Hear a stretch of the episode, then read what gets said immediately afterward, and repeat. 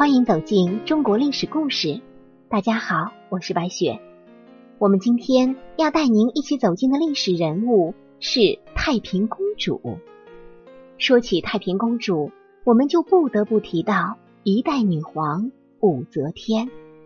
武则天在后世人的心中一直是一位颇受争议的存在，而作为她的女儿，太平公主在唐朝盛世中同样是一位。关键人物，他和薛少悲惨的爱情故事也始终让不少人为之唏嘘不已。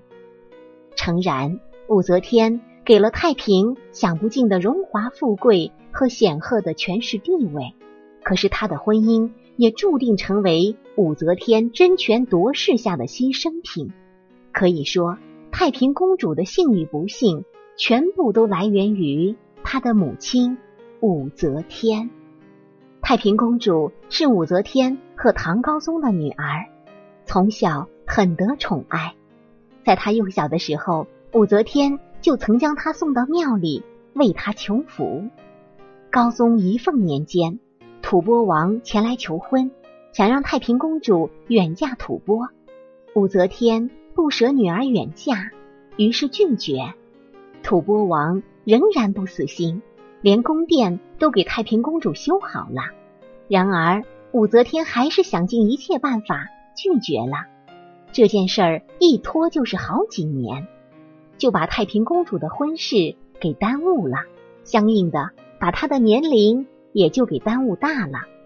有一次，武则天正陪着高宗坐在正殿上，忽见一位年轻人走上殿来，只见那人身穿紫色战袍。腰悬玉带，来到皇帝和皇后的面前，又歌又舞。这时，两人才注意到来者正是他们的女儿太平公主。武则天笑着问道：“我儿为何这般打扮？”太平公主指着这一身男装笑道：“赏给我一个驸马可好？”两人这才明白，女儿是想选女婿了。于是，武则天。便选了一个叫薛少的年轻人为驸马。两人成婚当日，更是举行了一场空前盛大的婚礼。婚后，小两口的日子也十分美满。天真可爱的太平公主远离朝政，一心在家跟薛少过起了琴瑟和鸣的小日子。可惜世事无常，几年之后，薛少的兄长薛乙参与谋乱。想把武则天拉下马，事情败露之后被处死，而薛少作为其手足，同样受到牵连，被武则天杖责后也锒铛入狱。经过谋反一事，武则天也认定了太平公主所嫁非人，便对薛少下了杀心。不久之后，薛少在监狱当中被活活饿死。彼时的太平公主。刚刚生下二人，最小的儿子才一个月。他听闻薛少的死讯之后，悲痛不已，足足在床上休养了半年的时间。武则天深知薛少的去世给太平公主造成的巨大打击，出于愧疚兼补偿的心理，她便再次给太平赐了一门婚事。武则天把太平公主嫁给自己的侄子武承嗣。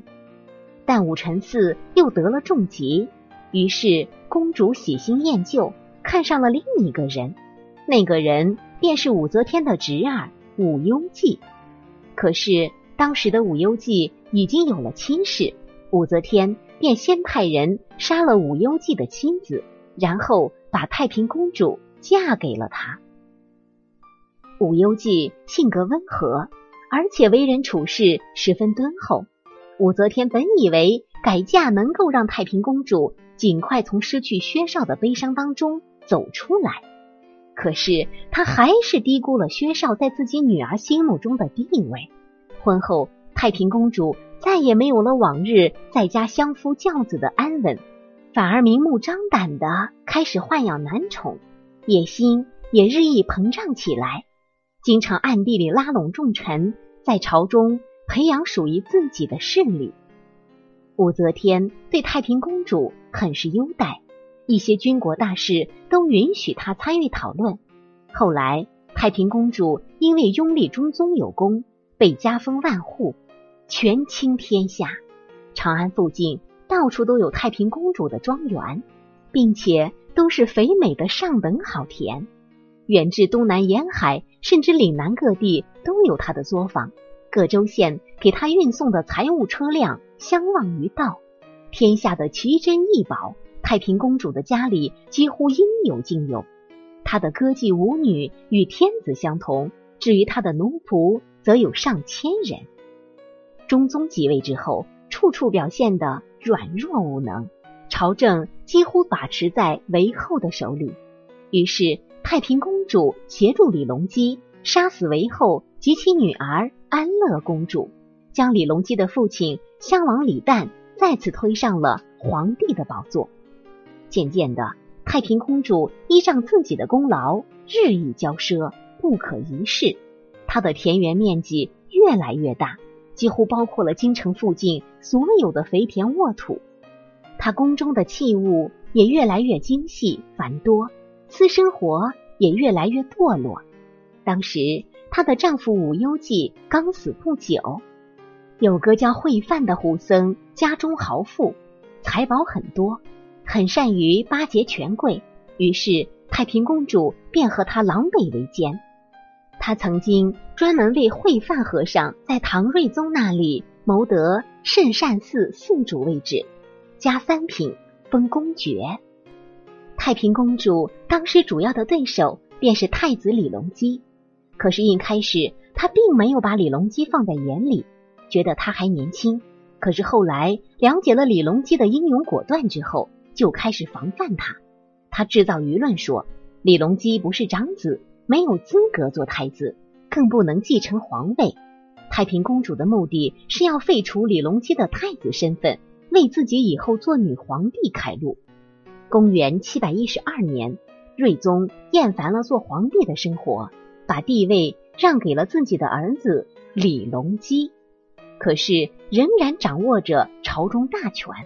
朝廷三品以上的官员任免权和军政大事的决定权，睿宗的让位加剧了李隆基和太平公主的矛盾，双方都在积蓄力量，准备除掉对方。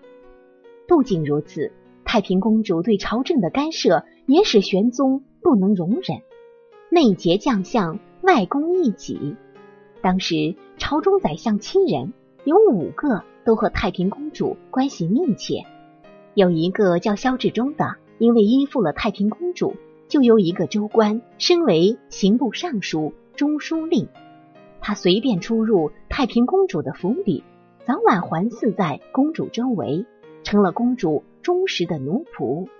还有掌握皇宫禁兵的常元凯、李慈，也常在私下里拜谒太平公主。先天二年。也就是公元七一三年七月三日，尚书左仆射窦怀珍、侍中岑熙、中书萧志忠、雍州长史李靖、左御林大将军常元凯、右御林大将军李慈应太平公主召见，来到公主府上密谋。他们商议第二天由御林军作乱，发动政变，推翻唐玄宗，拥立太平公主登基做皇帝。但是。这个阴谋很快被唐玄宗得知。